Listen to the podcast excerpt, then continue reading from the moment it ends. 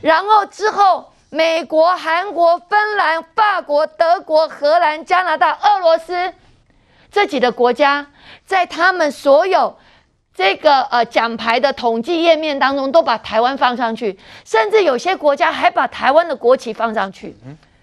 所以那种感动是有那么国家在力挺台湾，希望台湾是证明。然后今天在 AIDI 的这个自由前手潜水的世界锦标赛当中也是一样。今天日本率先说，你一定要赶快处理，否则你也把我把我的国旗拿下来。日本先率先声援，然后之后九个国家也开始声援。这个声援的力道很可怕哎。这种声援是今天台湾不是孤单的，今天台湾是有那么多国家在力挺我们，是同意台湾就是一个国家，认同台湾就是一个国家，所以呢，逼着主办单位要公开道歉。以前没有这样子，没有啊，国际间不会理我们，根本就不会理我们，你被撤就被撤了，就这样子了。对啊，对，而且有时候还会旁边帮我们打。打打一下，但是现在不是哎、欸，现在是全部站在台湾的立场，逼着主办单位要公开道歉，甚至也逼着他们说，哇，在比赛的会场当中，要不用把我们的国旗放上去，过去不可能啊。但是现在的改变，全世界的声量，全世界对台湾证明，全世界对台湾的肯定，可是相较之下，为什么台湾的在野党？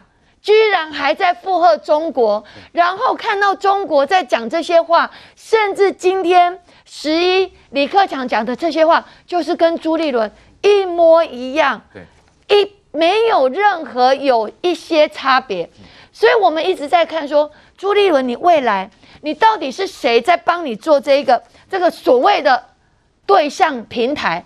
你是这个连胜文，还是你的老丈人高玉仁？甚至高孔年，哎，高孔年就是所有朱立伦两岸论述的起草，全部都他在写的。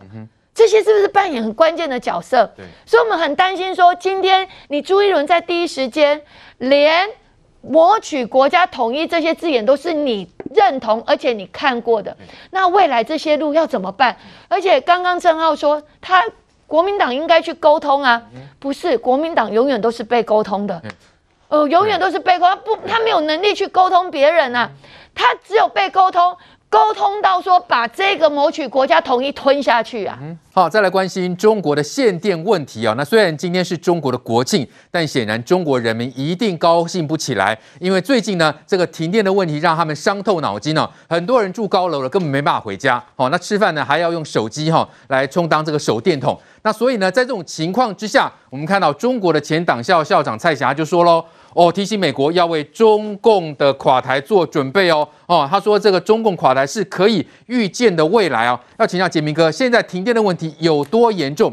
那现在也传出啦，啊、呃，包括什么呃，湖南还是广东要推出那浮动电价，而且那个啊、呃、风段的电价要往上调二十五趴，哎，这比例是不是非常高？那我们知道。最最近中国的经济遭受到非常大的问题，已经大概有上千万人是失业喽。如果失业再加上还要涨电价，人民过得下去吗？这是中国第五度的大型失业哦。这个呃，早期在中国当时从苏俄体制的所谓跨国这种大型国有企业转进到美国体制资本市场的时候，那时候有一堆国有的这个人人民下岗哦，就是很凄惨，他们直接就给你一点这个车马费你就走了。所以一直到现在呢，我们说这一次是恐怕是第五次最恐怖，因为包括了补教业，也包括了就是我们说的这个电商，这电商也包括了就是我们说的 Amazon 已经对中国下重动手了，至少有数万笔以上，是数十万笔以上的这个账户呢是被封锁的，而且是封锁完之后你就没有生意了，甚至这个金额是计算起来是非常可怕的数字，如果没有记错，这数字也是千亿起跳的哦。那么第三个当然最最我们就最重要就是这一次恒大事件所造成的房地产的一个大震荡。那显示什么情况下呢？这个数字我觉得是一件警讯哦。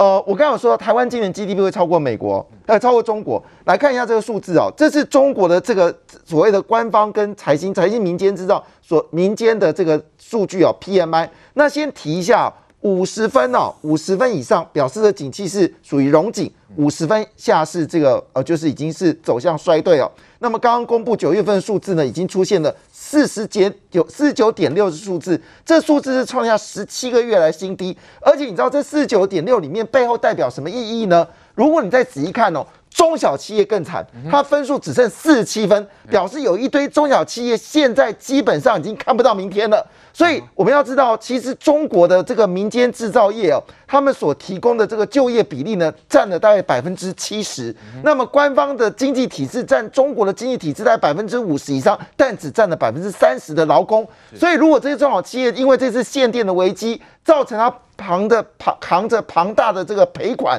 以及他的货没有办法出去的话，那么我们可以可想而知，今年冬天会非常的辛苦。所以在上在呃上上礼拜，在这个发生这些所谓限电恒大事件的时候，外国人直接讲中国用四个字形容：又苦又冻。什么又苦呢？就是我现在工作了半天，我连糊口的能力都没有。那接下来到了冬天，我还要被冻。现在已经开始在东北，已经像去年我们说那一次的这个停呃这个大停电的时候，东北就很多人被冻死啊。这是第一个。第二件事呢，一切是中国搞的。我们知道全世界的煤炭价格没有涨那么凶，可是中国的煤炭价格涨得比谁都凶了。哎，这数字太夸张了。你看哦，在二零二一年的八月十七号的时候。这个每公吨的价格在七百五十块人民币哦，现在已经飙到一千四百零八块，全世界没有涨这么多了，只有中国涨这么多。为什么？因为中国一年大概需要四十亿吨的这个呃，就是这个煤炭，他们自己呢大概可以生产呢大概三十七亿吨，他们只要从国外进口大概三亿吨，那其中最要命的那一亿吨就是澳洲。澳洲哦，他制裁澳洲嘛？你知道为了这一亿吨？付出中国代价有多么惨？而且呢，过去的十年，习近平不断的把这个煤炭哦开始收归成国有，很多本来民营的赚很多钱，哎，这真的，这其实隐藏版的这个所谓割韭菜，什么呃共同致富，哦，这个事情在山西、陕西是最严重的。我们知道，在这个哦，就是习近平就任之前哦，山西、陕西是个富裕的一个一个地区，因为它生产煤炭很多都是民间自己生产。习近平上任的时候，他以一个一个方式来收割这些煤炭公司。叫什么东西呢？叫做煤炭安全。因为有几个案例啊，就是这个煤炭垮了之后，就有些人真的就有些生命的损失。他以这个字眼。大大小小的把这些民间的煤炭公司全部交给了中国这个政官方政府，后来造成贪污嘛，那是在这个五六年前的事情。然后他接下来在这两年又跑去打贪污。你如果当时还是由民营企业产生的话，你就不会在山西、陕西创造这么多贪污的官僚。但是贪污官僚说，不但没有把这个煤炭经营的好，反而造成煤炭的这个这个生产越来越糟糕。所以这就我们说这一次为什么中国现在遇到这么大的一个瓶颈，说这个。是我的缺点。事实上，今年冬天真的会很冷。估计他们损，他们这个保守估计大概呃，就是缺口是在六百万千瓦到。一千两百万千瓦，那整年的状况是数亿的这个缺口已经产生了，这就是习近平对中国最大的攻击。对，那我们谈这个事情，我们必须要很严肃的讨论这个议题。为什么突然之间会发生这么严重的事情，也造成了整个中国的这个状况非常不明朗？要先知道第一件事情哦，请问一下，现在中国的一级城、一级省份，包括广东、河南。湖北、江苏、浙江、陕西，甚至东北三省，现在他们的省委书记是谁派任的？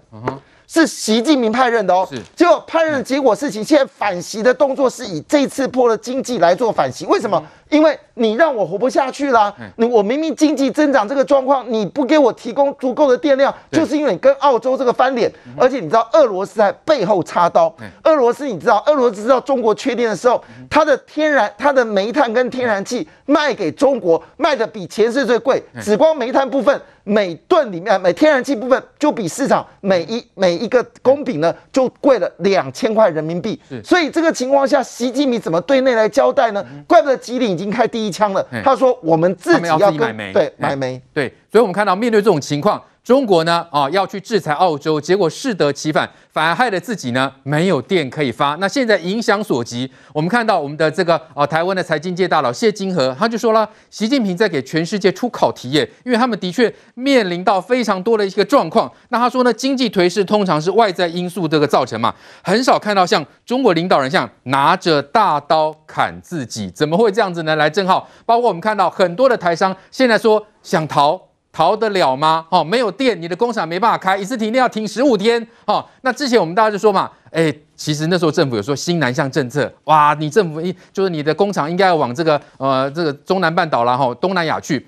那时候台商还嗤之以鼻，那现在呢，看起来。是不是后悔莫及啊？真的是后悔莫及啊！我大胆预测了哈，中国会继光盘行动后推出关灯行动，关灯。然后这时候官媒会说出了缺再大的电啊，除以十四亿都会变微不足道。哦、这是他们过去都讲过同样的话哦，哦对不对？再大的苦难除以十四亿都微不足道嘛，对不对？对。然后你粮食不够的时候，那没关系，反正我十四亿人口，一人少吃一口饭。哎，那我就多了十四亿口饭嘛，对不对？对，所以我大胆预测会有关灯行动。我们来看看会不会类似这样。中国是全世界对于做运动最在行的国家，他们应该会开始提倡所谓的节能减碳、随手关灯。那当中央讲出这种话的时候，下面的就是宁左勿右嘛，对不对？开始适得其反，要求呢，哎，一个教室十盏灯只能开五盏灯，摄影棚搞不好也不能打那么多盏灯，大家昏昏暗暗的录影，然后等等的一大堆怪事都会冒出来。我们来看看会发生这种事。可是呢，你这些都没办法解决你中国最根本问题，就是你的能源结构出了问题。中国能源结构百分之六十五是靠火力发电，他们二十来是靠火呃水力发电，其他剩十几趴是包含绿能跟核能。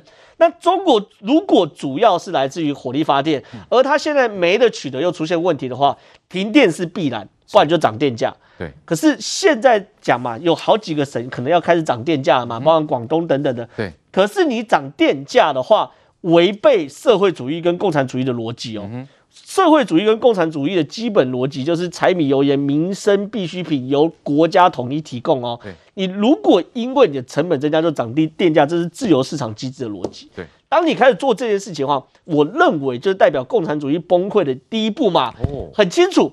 你今天涨电价，为什么你国家没有办法补贴这部分电价？是啊，你国力出问题了嘛？嗯，我这样讲很清楚嘛，因为现在讲嘛，发一度电损一度损一度电嘛。对，好，我居然发一度电赔一度电，我问的更核心问题是你中国怎么办？没有办法赔得起这度电嘛？对，人民会怀疑耶，钱到哪了？对啊，中国每一年八八九趴 GDP 嘛，对的成长嘛，为什么到现在这个时候发一度电赔一度电的时候，你没有办法帮我人民赔一度电？是不是中国所谓的？共同富裕，所谓的发展中的国家的那些所谓财富，假的，对，是数据，是昙花一现，这对他们来说是动摇国本的事情嘛？是。第二件事情，这件事情我们认为这两条腿，一条一条腿是生活，一条腿是生产。生活指的是像东北那些国那那些地方，没有特别大的高耗能的重工业，你那边停电对人民是生活造成影响，这叫民怨。在珠江三角洲，对于台商，对于那边企业停电，叫做生产出问题，也是民怨。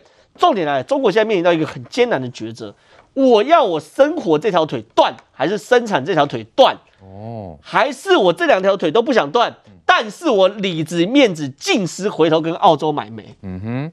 三条路都是对中国来说很辛苦的选择。对，你如果回头跟澳洲买煤，你只面子全失嘛。第一个面子，之前去年制裁澳洲的时候讲了多大大国嘛？我从龙虾、从红酒、从木材到这个所谓的羊毛，到后来所谓的煤，我全部给你制裁嘛。对，现在回头买，我澳洲一定给你涨价嘛。我涨价完，然后呢，赚了钱干嘛？哎，可是中国很硬哎，澳洲总理都说，哎，习近平两年没有接我电话来。等到习近平冬天没暖气吹的时候，嗯，他就要思考这件事情嘛。可能电话就要来了。最近的讯息不是北京要停电了吗？哎，对。所以说这件事很清楚、很严重的事情。他回头跟澳洲买煤，澳洲涨价去赚你中国钱干嘛？买核潜舰对付你中国嘛？哦，同一件事嘛。嗯。澳洲左手跟你中国赚钱，右手跟美国租核潜舰去对付你中国嘛？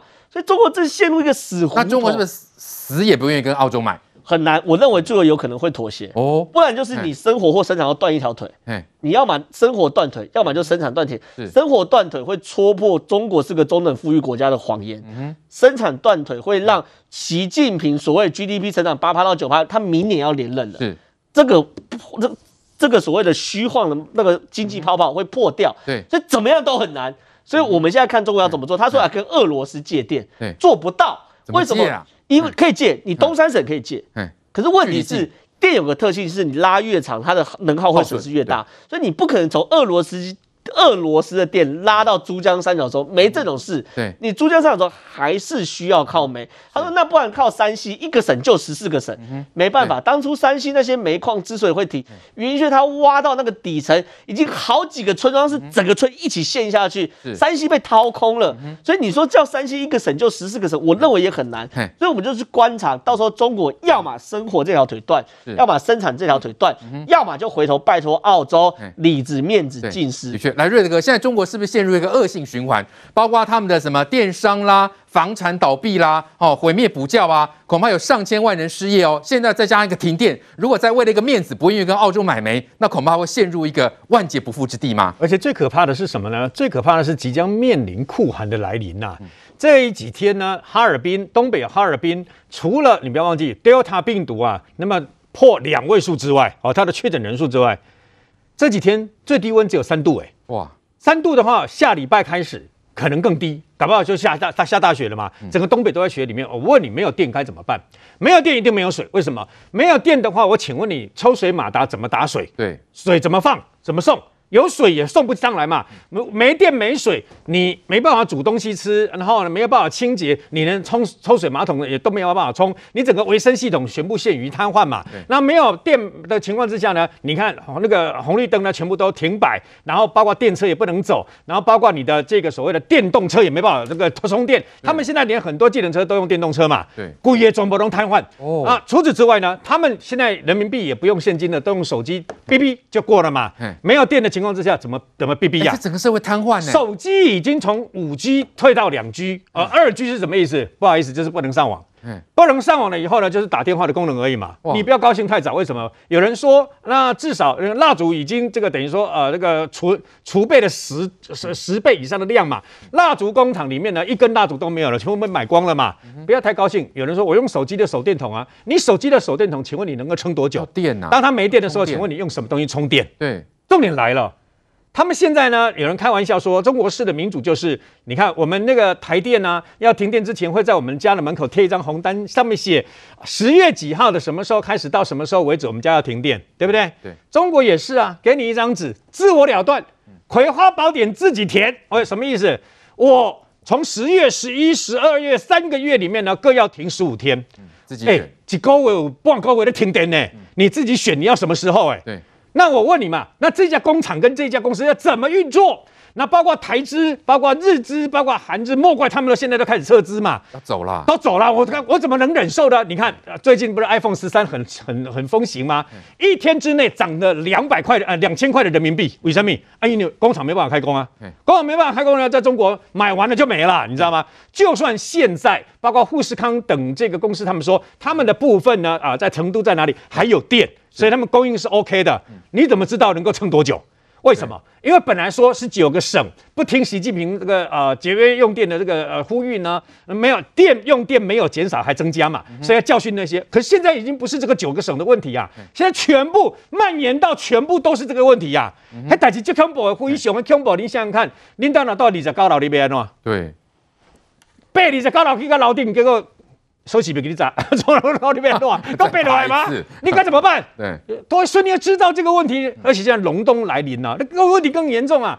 我记得好像呃不，不知道去年嘛，大概在去年还是什么时候，他们要在这个杭州办那个呃呃 G A G eight 的相关的这个呃活动呢，所以强迫一个月整啊，所有的人不准开火，所以全部都离开杭州这个地方，哇，空气变得很清新呐，你知道吗？这个这个代志就大条，台湾不是八十五间台积哦，台台湾的这个台资企业哦暂停生产的问题而已，不是，它会变成全国的。而且我听到一个非常可怕，是他们的六大这个发电厂啊，它的囤煤竟然只剩下十五天而已。哦，你知道中国大陆有多大？对，十五天。好。就算你吉林省长现在要赶快跟印尼要赶快跟蒙古赶快跟俄罗斯买煤也来不及啊！嗯、你必须装船装船以后必须在海运啊运到了以后必须再卸卸货啊，再次过来远水救不了近火啊！对，所以你中国怎么办？经济完完蛋，然后民生凋敝，然后老百老百姓非常的可怜呐、然后习近平在讲的无为不为，今天使中华人民共和国暗淡无光的国庆日。为什么？因为很简单，大家都认为有被节能省电了，所以除了北京之外，其他的灯都不敢开啊。是。现在这样的中国怎么会是习近平？然后原来这习近平，你就是要达成的中国梦，就是啊，今天又有一些我们很非常看不起的舔共艺人，在那边舔着他的祖国的同时啊，对，这就是你习近平要达到的一个暗淡无光的中国梦吗？来，梅梅姐，我们特别看到还有很多人继续在舔共啊，哈，包括黄安，他说限电呢是中国为了反制美帝的超前部署哦，为的是逼着国际原料哈必须要降价，结果就被官媒给打脸。我先说这个叫做大旗党吧，嗯，这个完全的大内宣哦，把习近平讲得多英明威武，那个意思是说什么呢？就是说呢，中国生产了半天，原物料这么高，那我们干嘛这样子被割韭菜、被割羊毛呢？所以呢，我们就限产，我们产量少一点，我们争取定价权，然后呢，我们要搞死美帝，对不对？美帝呢，到时候呢就要拿出很多的银子出来来买，不让他割我们的韭菜，那我们都是有战略的啊，我们就撑一口气，我们就赢了。哇，说的好像多么英明威武，那这意思是什么？你知道吗？为什么他们的中央电视台马上出来打脸说，你这个叫做低级红高级黑？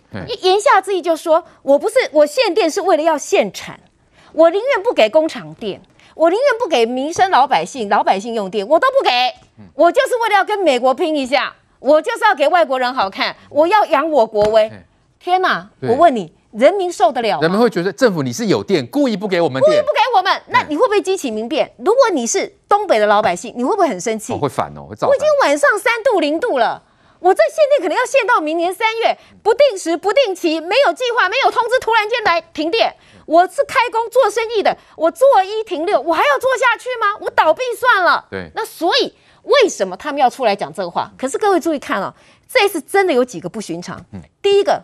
他跨的省份太多了，他居然连天子脚下的北京都在限电，对，连十月一号国庆日都要来限电，这多无光彩啊！嗯、第二，时间特别长，他可能到明年三月啊，而且什么时候说停就停，嗯、我的老天呐、啊！第三，官方讲话都不一样，你看哦，他们甚至互相矛盾哦。这个有大内宣派的，好、哦，那有央视出来说不是，我们就是缺煤，不要这边编一大堆故事了。嗯、环球时报说什么知道？我们没有缺电呐，我们根本没有缺。你讲话不一样了，对对。还有说计划维修的啦，北京、上海说本来就计划维修了。对，讲话这边吹好，结果呢？你看人民日报讲什么？他说：“哎呀，那是因为地方政府运动式的限电太急躁了，一刀切。”哦，OK，所以推给地方哈，对，甩锅给地方，对，好。那我必须要讲。你几乎很少看到这么重大的事情，为什么官媒的调子这么不统一？哎，对，可见这事情有多复杂。我可以告诉各位，缺煤这是真的，就刚刚杰明所说的，对不对？你自己内部的煤已经挖到极深了，而且非常的贵，而且品质不好。澳洲的煤质量又高，而且让你的机器，你的效率会非常好，你的机器就会效率非常好就对了。对，非常好，非常，它是全世界最好的。你要制裁它，结果你到最后怎么办？你你打肿你，你打死你自己的，因为后来你转向其他的国家买煤，人家也是跟澳洲买，再来卖给你，再赚一票，更贵，对，更贵。你自己过去他要制裁美国的大豆，也是这样的例子。好，那最后我要讲，这里面你要不排除什么？照道理说不应该乱成这个样子，有没有人反袭的力量在集结，打蛇随棍上，哦，故意制造混乱，我让你越混乱，习近平，你明年要不要连任？你的压力会不会越大？因为这个例子以前曾经发生过，在二零一五年的股灾，那个时候我们。